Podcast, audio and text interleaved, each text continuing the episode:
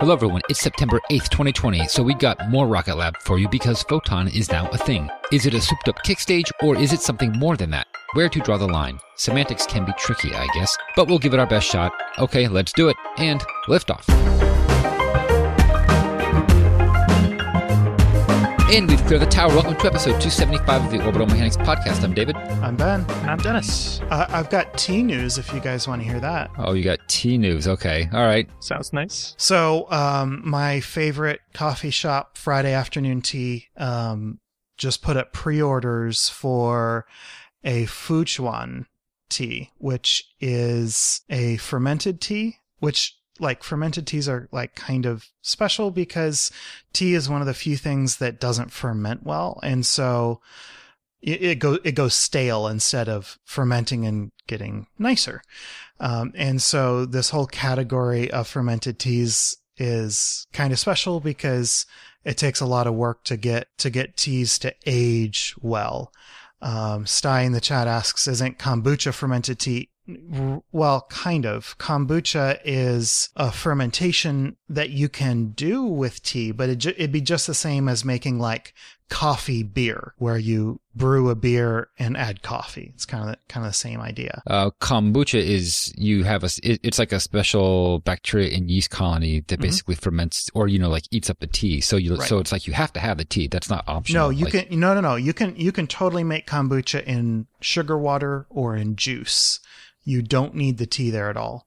Don't need the tea? No, because I thought that the, that it specifically ate the tea leaves. Like it's a no, special. you actually you actually brew the tea and then ferment the brewed tea. So this kind this kind of fermented tea is the actual leaves are aged, and then you don't brew it until after the aging process has happened. And so most of the time they call it fermented, but there's not, as far as I understand, there's no real fermentation happening. There's some breakdown of starches happening, but it's not like, yeah, exactly. The leaves are what's being aged, mm. not the mm. brew. Right.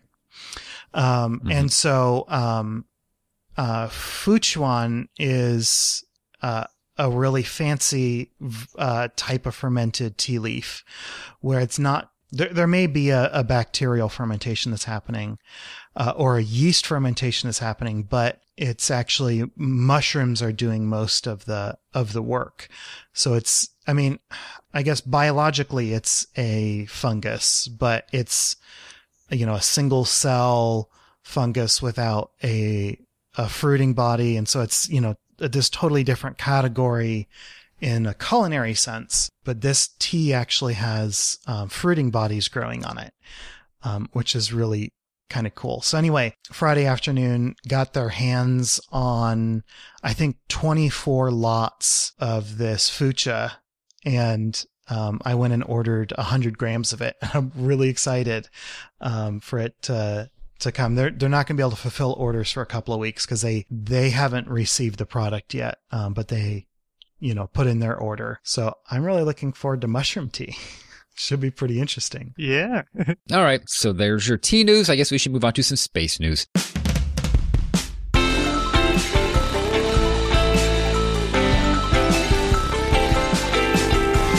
Rocket Lab, uh, we're going to talk about them again. um, they just uh, launched their Photon spacecraft, which we were, you know, talking about with Peter Beck last week. Right, right. And one of the things that he told us that I, I think is an important or at least it was something that I I found was really interesting to bring into uh, learning about this actual photon flying is that you know photon is is sort of a concept and not a rigid product that comes off of the mm-hmm. assembly line and so um, it's when I asked him what the difference between photon and the kick stage is, he basically said there is no difference. It's it's the same the same thing. We're just giving a different category uh, applying a different category when we're calling it photon. So um, this is called the the first flight of photon, but in reality, it's just uh, a kick stage with you know photon the word silk screened onto the outside so a different paint job um, and indeed um, Beck in an interview confirmed this to some extent he said that that no substantive pre-launch preparatory work was required because it, it's just a kick stage with, you know, some extra bling. So that's really fantastic. It, it seems like, uh, like you could easily talk about this in sort of uh, stealing the wind out of their sails kind of way and say, oh, well, you know, this isn't a big deal. It's just the same vehicle. We've already seen this fly. But it, I think it's actually really exciting that we've already seen this fly. This, you know, this is hmm. just a, a next step on the evolution. And, and the first here is that we've just gotten into the category that they consider to be photon. Um, and so what's the first here is not the vehicle flying. The first is that it didn't deorbit. It went into what they call photon satellite mode. And uh, Beck said, for the first time, we are a complete end end service um, because now we have this vehicle on orbit, hopefully for five to six years, is what they're saying. And it's this technology demonstrator where, hey, yes, we've flown this vehicle before, but look what we can do with it. And uh, there's some great photos. I don't think we've seen the best photos that they have because uh, Beck said that it has a pretty sweet camera. and uh, and so we've seen photos of the photon uh, label and emblazoned on the side and Earth below it. And uh, it sounds like they've sent back more photos than we've seen. And uh, hopefully, we're going to get five to six years of Earth photos from Photon. And on top of that, Beck said that they were going to let prospective customers go play with the satellite, which I think is pretty, pretty darn neat for a, uh, you know, a good hands-on demo kind of thing. So I don't recall exactly what, what all the changes were, but there actually were some changes, obviously, to, you know, the kick stage in order to make it photon, because if it has a five-year lifespan, and I assume that it's well, it has to have solar panels, right? And I'm assuming that the kick stage did not. So that would be one difference. And obviously, you know, the cameras and nice things like that. But um, there have been some changes made to it. So it's not as though this is a trivial thing. It is still quite significant and a big oh, yeah. accomplishment. Right. The way I think of it is just, you know, it, you add on those extra things that you need to make it a satellite. You know what I mean? Yeah. Some level of control and communication and kind of, you know, all that stuff that is needed. Mm-hmm. But otherwise, I mean, like, I think to the naked eye, I don't think I, I know I probably, I'll speak for myself. I probably wouldn't be able to tell the kickstage photon much different from the yeah. proper mm-hmm. satellite flying photon. You know what I mean? It's, they already had developed, you know, most of it. Well, right. So the, the satellite, the, this is a LEO photon, right? So the, there, there is no distinction there, Dennis, to, to spot. It's just how it's configured. And to be fair, going from the kick stage to this full fledged photon, it's not that they're adding things on to make it a proper satellite. What they're doing is just adding on orbit life. The kick stage already had communications on board. It already had batteries. The only thing it didn't have was um, solar panels and you know some of the other things that you need to endure for a five to six year mission. Um, hmm. And and I I think that's really cool.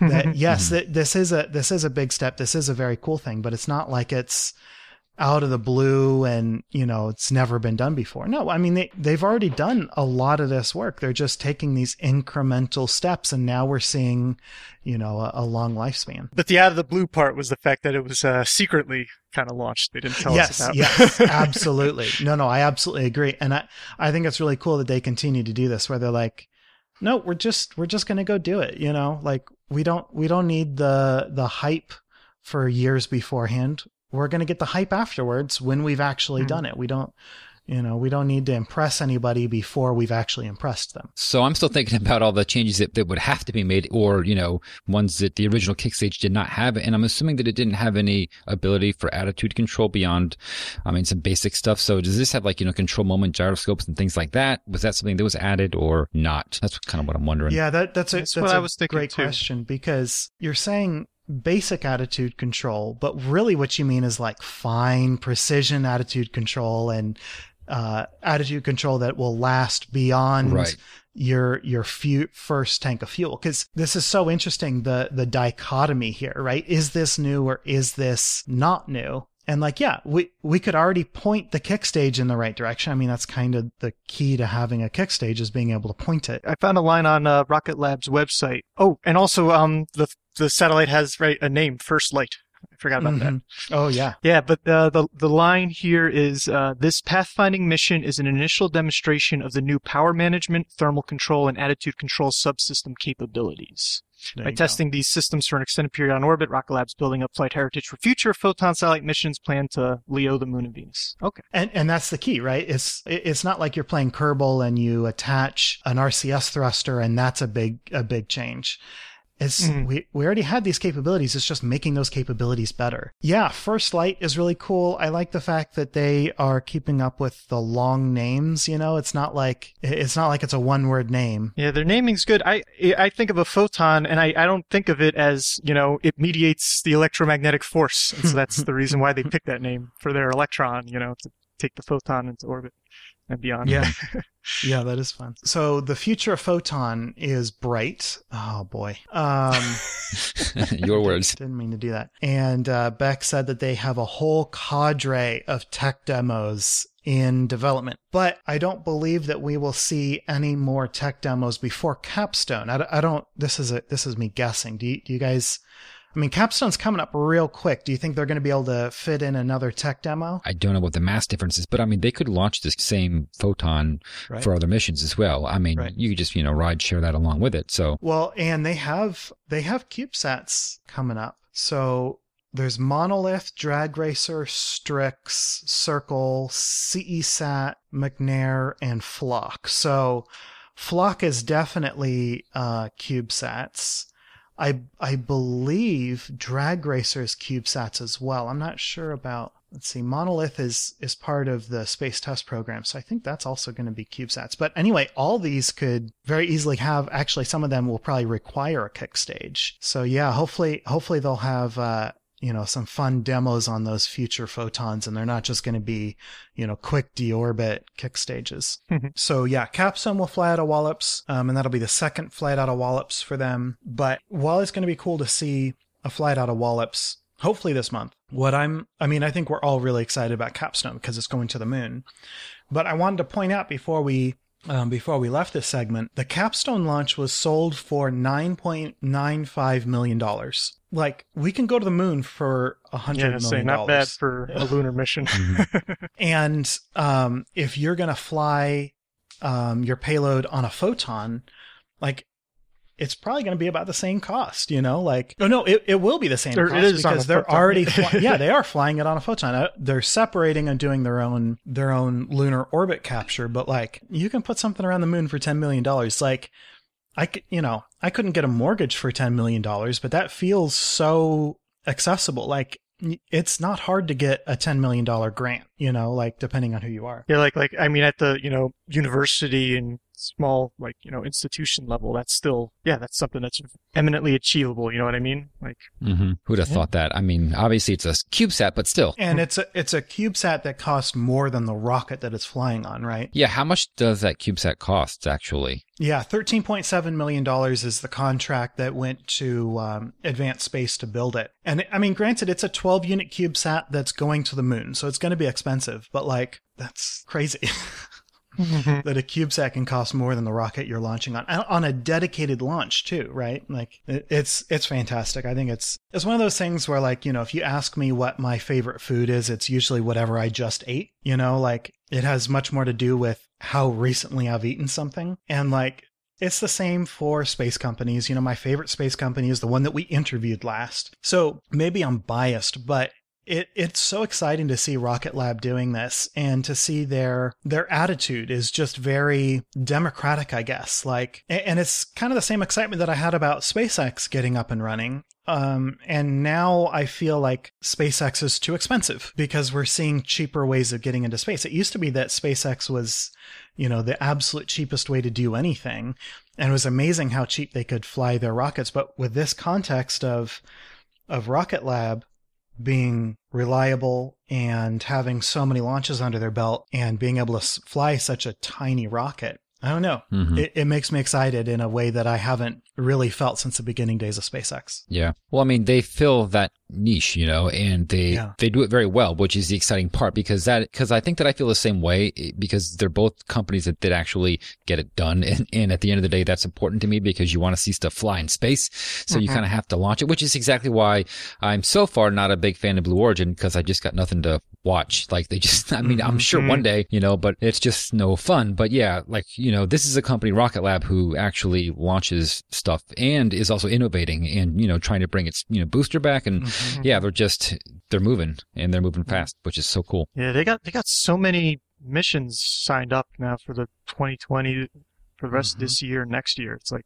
they're really doing it. They are very reliable, which is the other thing, like you had just said, Ben. Uh, they've proven, I mean, they've had so far one launch failure, I guess, for an actual mission, but still, no one's perfect. I mean, that's actually a very good record. That's better than SpaceX, actually, now that I think about it. That was one of those failures that couldn't reasonably have been foreseen. And in one of these articles that's linked as the source for this um, for this news item, there's actually a really fun quote from Beck where he said that that that upper stage fa- or the second stage failure was sort of like stacking 20 pieces of Swiss cheese by throwing them down on a table and having one of the holes line up all the way through the stack. It, it wasn't a Starliner failure where it was super easy to figure out with just a code review and you would have seen this happen, you know, getting ready to happen.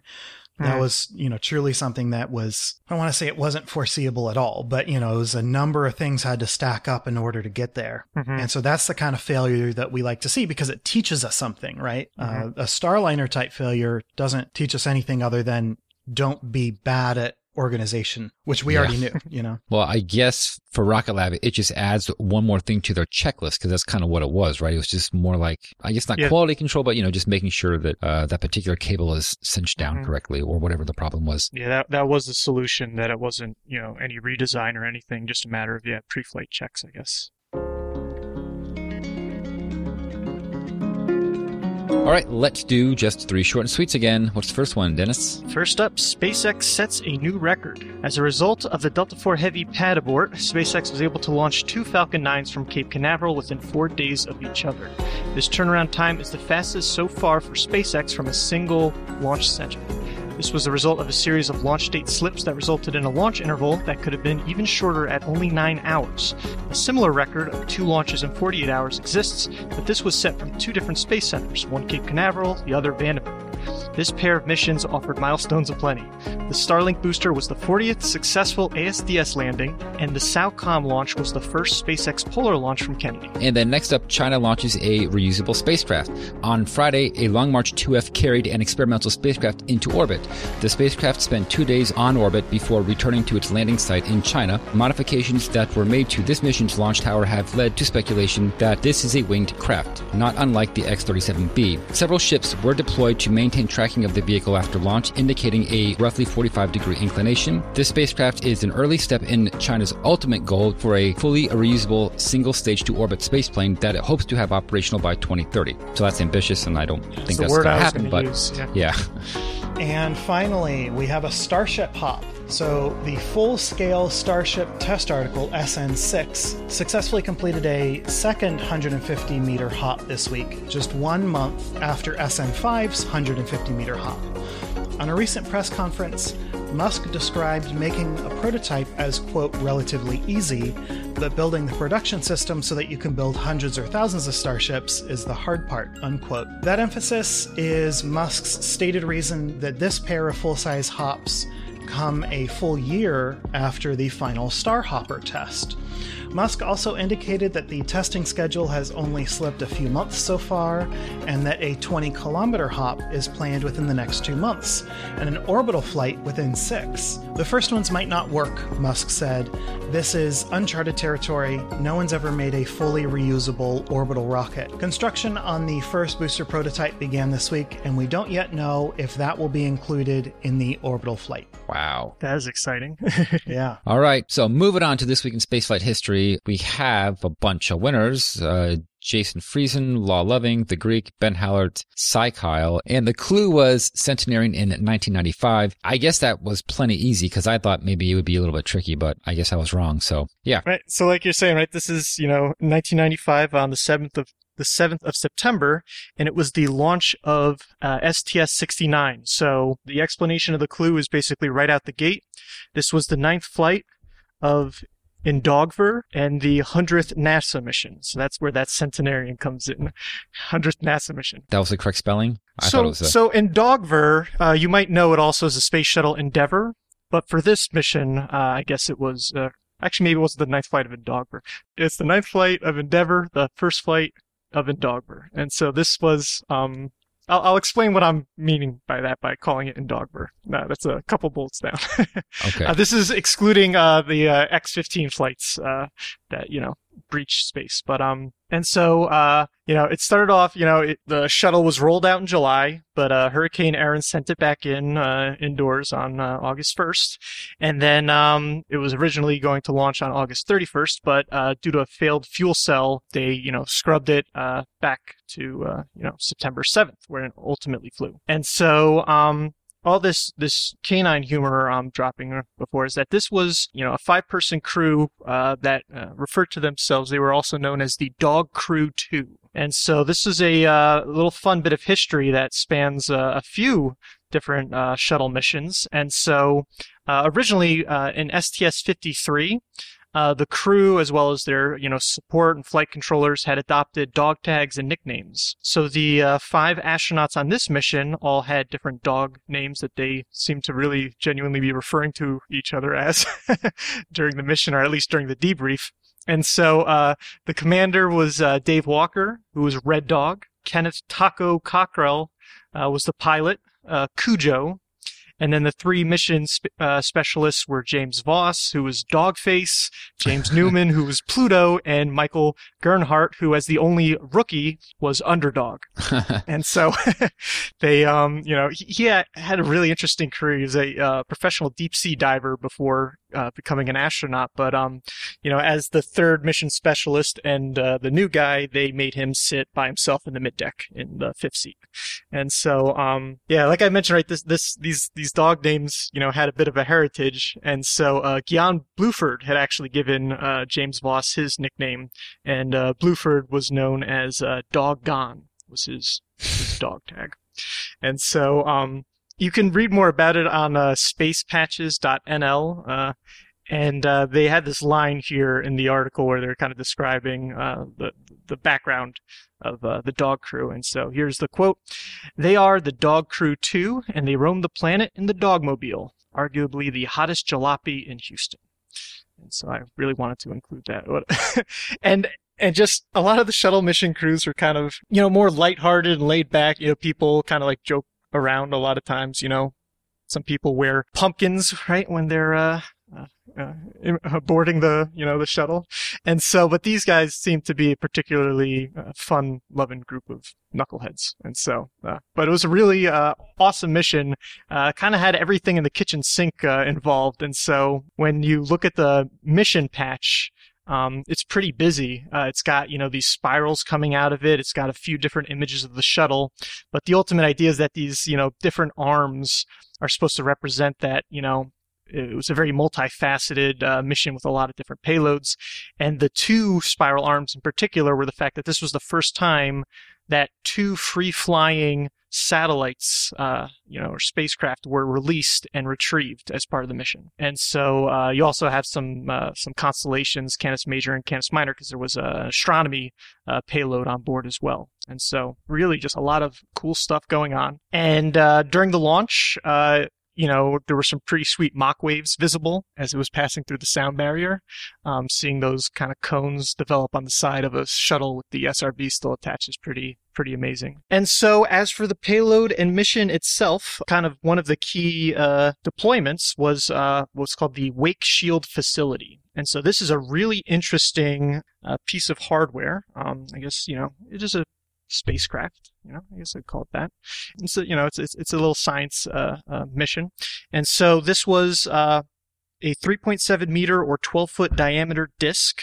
Uh, it weighed 1,935 kilograms. And this was one of the two uh, free flying pieces of the mission. And so this stainless steel disc, uh, basically, this was the second time it was deployed. It was you know deployed three times but it was basically right so they you know they grab it with the uh, the shuttle arm and then they go and uh, move it over to the one side of the shuttle to kind of let the uh, atomic oxygen in the you know thermosphere kind of uh, clean the uh, what would ultimately be the vacuum facing side of the disk and then they go and pull it off over to the other side of the shuttle and kind of test its attitude control and all that good stuff. And then they um, release it. And it uses its own nitrogen gas thrusters to go and maneuver behind and trail the shuttle in its orbit by 55 uh, kilometers or 34 miles. And so because it's moving uh, much faster than the ambient uh, typical gas molecular speed, right? I mean, the molecules in a gas have a distribution, but there's, you know, characteristic, you know, typical speeds. And because it was traveling so much faster, it left behind a wake that resulted in what, you know, they were calling kind of an ultra vacuum, right? So this is, you know, even a bigger vacuum than you typically get at, you know, the orbital, you know, 300 some kilometers. You know, they expected the drop from the, uh, still kind of a vacuum, right, the denser side of the disk versus the ultra vacuum.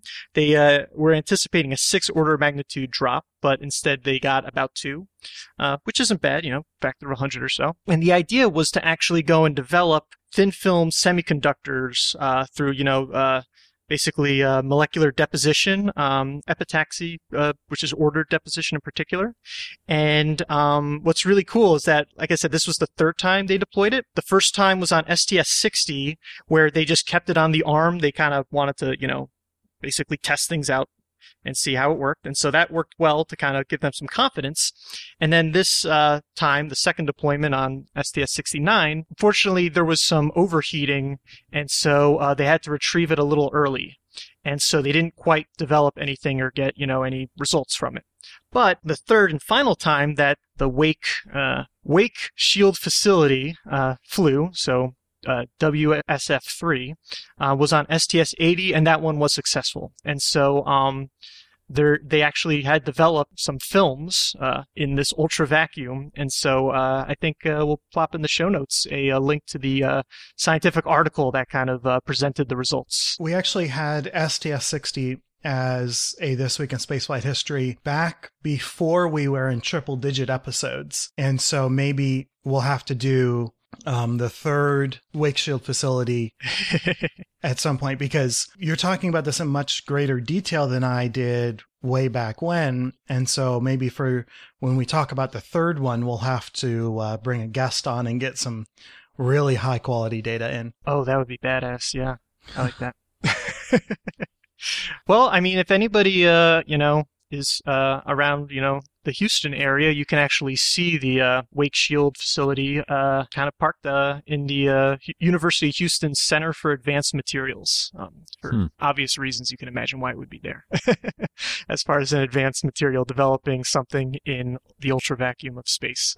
so I wonder if this is. So you think is is this something that like modern techniques uh, have overcome and that you know like you could do on Earth, or I'm I'm just kind of wondering if this would be perhaps you know a good case for some kind of on-orbit manufacturing, in this case of, you know, these semiconductors, because that's what people talk about, but I don't know what the exact cases are. You know, um, I've heard about pharmaceuticals and so forth. So I had never heard of this. I don't at least remember it the last time that we had spoken about it. So it's, this is all kind of new to me, but it looks very interesting. So you can use the vacuum of space to actually do this type of manufacturing, which cannot be done on Earth, but I suppose maybe could be if you were doing it in a super clean vacuum, but that's hard to do. I, so yeah, I, I don't know enough, and you know maybe uh, you have some idea. There's Ben or someone in the chat, but um, I'm I'm not quite sure what the cutting edge. Right, so this is you know two decades ago, and so yeah. I don't know what the cutting edge of vacuum technology is, um, and whether or not you can compare that to what they were able to develop, what they were able to achieve with this this wake shield facility. Yeah. But um,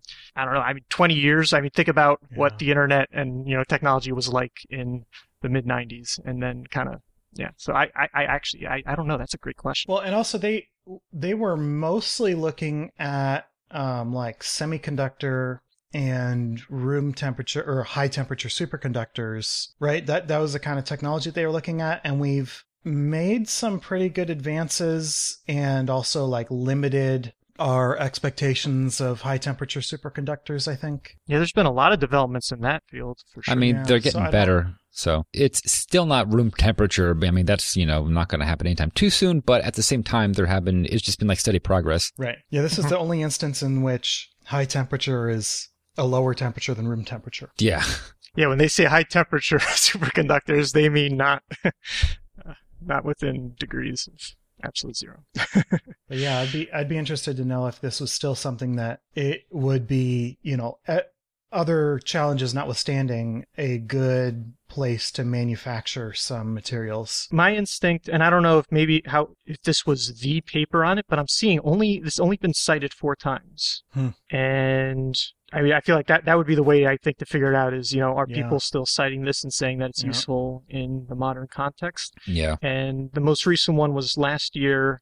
That was what looks like proceedings about material processing facilities in space. And so that might have just been a purely historical note that, you know, we had this thing up there. Yeah. Yeah, I'm seeing two different articles that were written, and one was cited twice and one has been cited four times.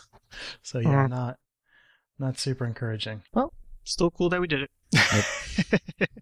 and so, um, you know, there were plans for a, uh, a fourth uh, deployment, but this time a new uh, physical, you know, facility, uh, 1998, uh, that would have more solar panels for improved power generation, but uh, that was ultimately canceled, and so that's the uh, the end of our trailing uh, disk missions that we toss up into Leo. So that was the first of the two kind of major payloads, although again there was quite a few payloads on this mission. But the other um, free flying satellite, in this case, basically a space telescope, was the Spartan.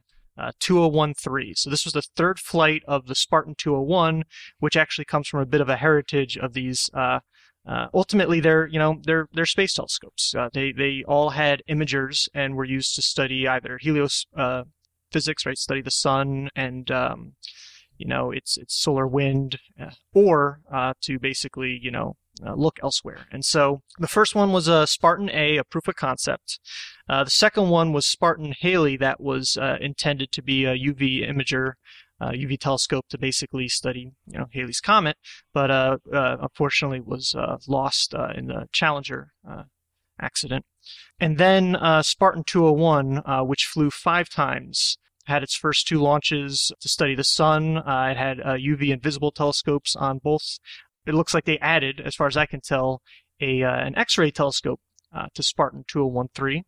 Uh, and so this was a, um, you know, while the disk, right, the Wake Shield facility was, you know, trailing Endeavour or Endeavor uh, in its orbit, uh, Spartan 201 uh, was flying ahead of it.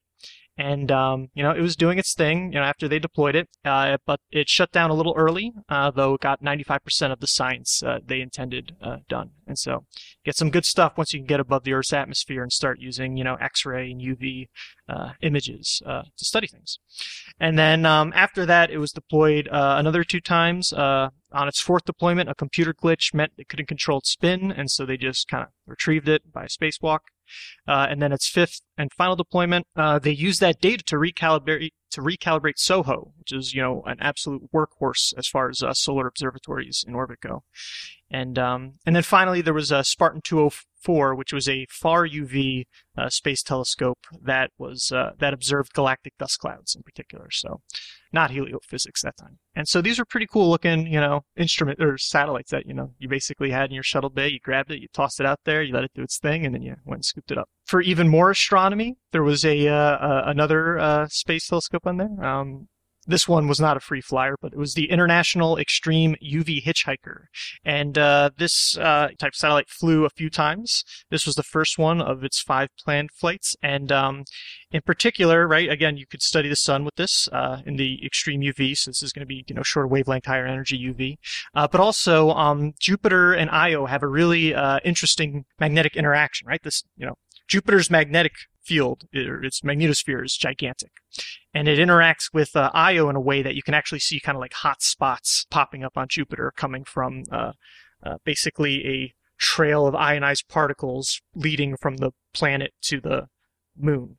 And so, um, actually, I think the, the, the direction's the opposite, but in any event, uh, it's, it's a really cool, uh, thing as far as, you know, planetary science goes. And so this was, you know, you know, an, an extreme UV, uh, telescope and it worked, uh, very well. And then, uh, there were, uh, a few more smaller payloads. Um, I didn't want to go through every single one just for the sake of time, but one of them was related to demonstrating a, a cooling system planned for the Earth Observing System program. And so this one is quite a mouthful. It's called the Capillary Pumped Loop 2 slash Gas Bridge Assembly, or much easier to remember, the CAPL2 slash GBA. Which I guess makes me think of Game Boy Advance. So I actually could remember the second half of that. But yeah, and so this one was, you know, uh, is a demonstration, a technology kind of uh, experiment that also included a sub uh, experiment called the thermal energy storage or uh, TES2, and this was uh, basically checking out the heat capacity of some lithium fluoride and calcium fluoride salts. In addition, there were the uh, getaway specials, um, or the getaway, I guess, you know, yeah, I mean, I'm going to call it getaway specials because these are these, you know, cans that carry small experiments that kind of, you know, open it up to like interested uh, institutions and individuals outside of NASA that want to basically get, you know, ride share on the on uh, the shuttle. And so, um, in this case, it was a lot of, uh, um, again, more practical demonstrations. And so, uh, it was you know, these experiments were investigating how different facets of the shuttle systems, like its attitude control, would affect the space environment as well as the vehicle structure itself. And so um, that's what the uh, getaway special cans were checking out. Uh, there was also EPICS, the electrolysis performance improvement concept study. So this is right when, you know, there's no space station yet, but there's going to be. And so this was kind of, you know, a, a demonstrator as far as producing oxygen uh, via electrolysis. Uh, and so kind of was intended to support uh, ultimately, you know, the, what would be the International Space Station. There were a bunch of biology experiments, including uh, one fun one where astronauts would basically strap themselves into a little harness and get pulled into the wall or like towards a wall. And so, uh, since three of the five were uh, former military folks, and I think maybe one or two of them were uh, Navy people. And so um, the mission commander, uh, uh, Dave Walker, old Red Dog, was joking about how, uh, you know, it felt like a cat shot or catapult shot that some of these Navy guys had uh, experienced before. Mm-hmm. So they got to relive their their those halcyon days back on a you know a carrier, getting accelerated around.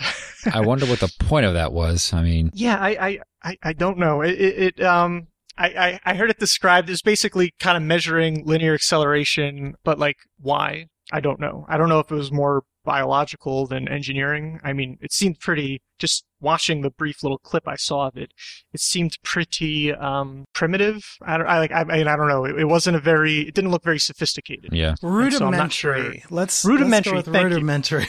yeah. Primitive was not the word. Rudimentary, uh, yeah. Something I think, uh, you know, uh, an engineering club could easily uh, build. Although a lot of engineering clubs actually build amazing things. So, so I had to look this up. So, um, the capillary hmm. pumped loop two slash gas bridge assembly, it's not capital G lowercase a s. It's actually capital G A S. Um, so the GBA is the gas bridge assembly. GAS is actually another acronym for getaway special. I see. So, this, so the getaway special was this, I see. Okay. Yes. Yeah, so this this uh the capillary pump loop is the experiment and then it also has the bridge assembly for the getaway specials. But GBA is a nested initialism and it's so NASA and so space and it's so annoying at the same time. mm-hmm, yeah. It's ne- it's nested, it has dashes in there, it has mm-hmm. letters and numbers. Um yeah. Yeah. Oh my goodness. Thanks, Ben. Mm-hmm. Yeah. So, uh, so after all those payloads, right, and there, there were other ones too that you know I just haven't uh, mentioned, uh, two uh, smaller ones, but um, you know, including a, a basically looked like a hand cranked uh, centrifuge sort of thing. But uh, uh, the other kind of big mission highlight was a spacewalk on uh, day nine, and so this was uh, again, this is right pre you know station, and so this was testing techniques and suit designs um, that you know we're going to hopefully you know well, that would end up being useful for when, you know, we were constructing the space station and, you know, just doing work up there. And so it was a six hour and 48 minute uh, spacewalk with Voss and uh, Gernhardt. That is to say, dog face and underdog. And so the rookie uh, got to go on the uh, the spacewalk, and um, or didn't get to go on it. The rookie did the spacewalk. Uh, one of the uh, highlights uh, for them, they said, was uh, as part of the spacewalk was to basically just test, um, you know, the thermal uh, influence of kind of just sitting up there in space. And so they got to hang on the arm for 45 minutes and just really do nothing but observe. And so that was a really nice uh, way to do science when you get to just enjoy yourself, right? I mean, you, they weren't really doing anything else at the at the time. And so to give you the idea of the kind of jokes they um, were laughing afterwards during the debriefing about how Red Dog was saying how he could uh, you know, shake the arm and uh, basically, you know, if you shake, if you shook it enough, you could go and toss them off, and he did that a few times, but they didn't really. so uh, yeah, after uh, ten days and twenty hours, it land the you know, and Dogver landed safely in uh, Kennedy, and uh, that was the end of uh, STS-69, the hundredth NASA mission not including the excellence. Cool. So, do you have a clue for next week? Next week in 1908, setting Orion up for a fatal misidentification. Setting Orion up for a fatal misidentification next week in 1908. If you think you know what that's in reference to, give us a tweet with the hashtag ThisWeekSF and good luck. Good luck, everybody. All right, so let's move on to a quick upcoming spaceflight event. Just one launch, but it's a pretty cool one. Yeah, it's one we've been looking forward to for a while. So it's Astra's Rocket 3.1. Now, this is um, a test flight with no payload, uh, or at least they say there's no payload. I'm sure that there's going to be a you know a, a, mass simulator, but you know who knows? Maybe they'll put some cheese on there. And this has been uh, delayed and delayed and delayed, um, mostly due to to weather violations. But hopefully they're going to be able to do it this time. And, um, you know, we wish them the best of luck. It'd be really cool to see them push all the way to orbit this time. So that's flying mm. on September 10th or 11th, depending on what time zone you're in. Uh, it is 0200 hours to 0430 hours, uh, universal. And that's the 11th. And then if you are in the US, uh, it's like 10 p.m. to midnight to 12:30 a.m uh, Eastern time on mostly the 10th, but partially mm. the 11th. Um, and of course, that's uh, flying out of Kodiak, which is um, it's going to be really cool to see another orbital launch facility uh, come online, mm. the Pacific Spaceport Complex. Alrighty. Well, that is your one upcoming spaceflight event. Cool. Okay. And with that, time to deorbit the show. So we would like to thank Ronald Jenkins and Tim Dodd for our music. We record live on Sundays at 9 a.m. Pacific, 12 p.m. Eastern. Thank you so much to our $5 up Patreon supporters for joining our recording sessions and helping us make correction burns on the fly. If you want to support the show as well, please leave us a review wherever you listen or visit the orbitalmechanics.com slash support for our Patreon campaign, affiliate links, and other resources. For more information on this episode, such as show notes and other links, visit our website at theorbitalmechanics.com. Be sure to check out our store for mission patches, t-shirts, and hoodies. You can join our Discord for free during social distancing. Check out our Twitter or Reddit for links. We're Orbital Podcast on both, and you can talk directly to us by emailing info at theorbitalmechanics.com. All right, so that's it. We will see you next week on Orbit. Until then, later. Goodbye, everybody. See you.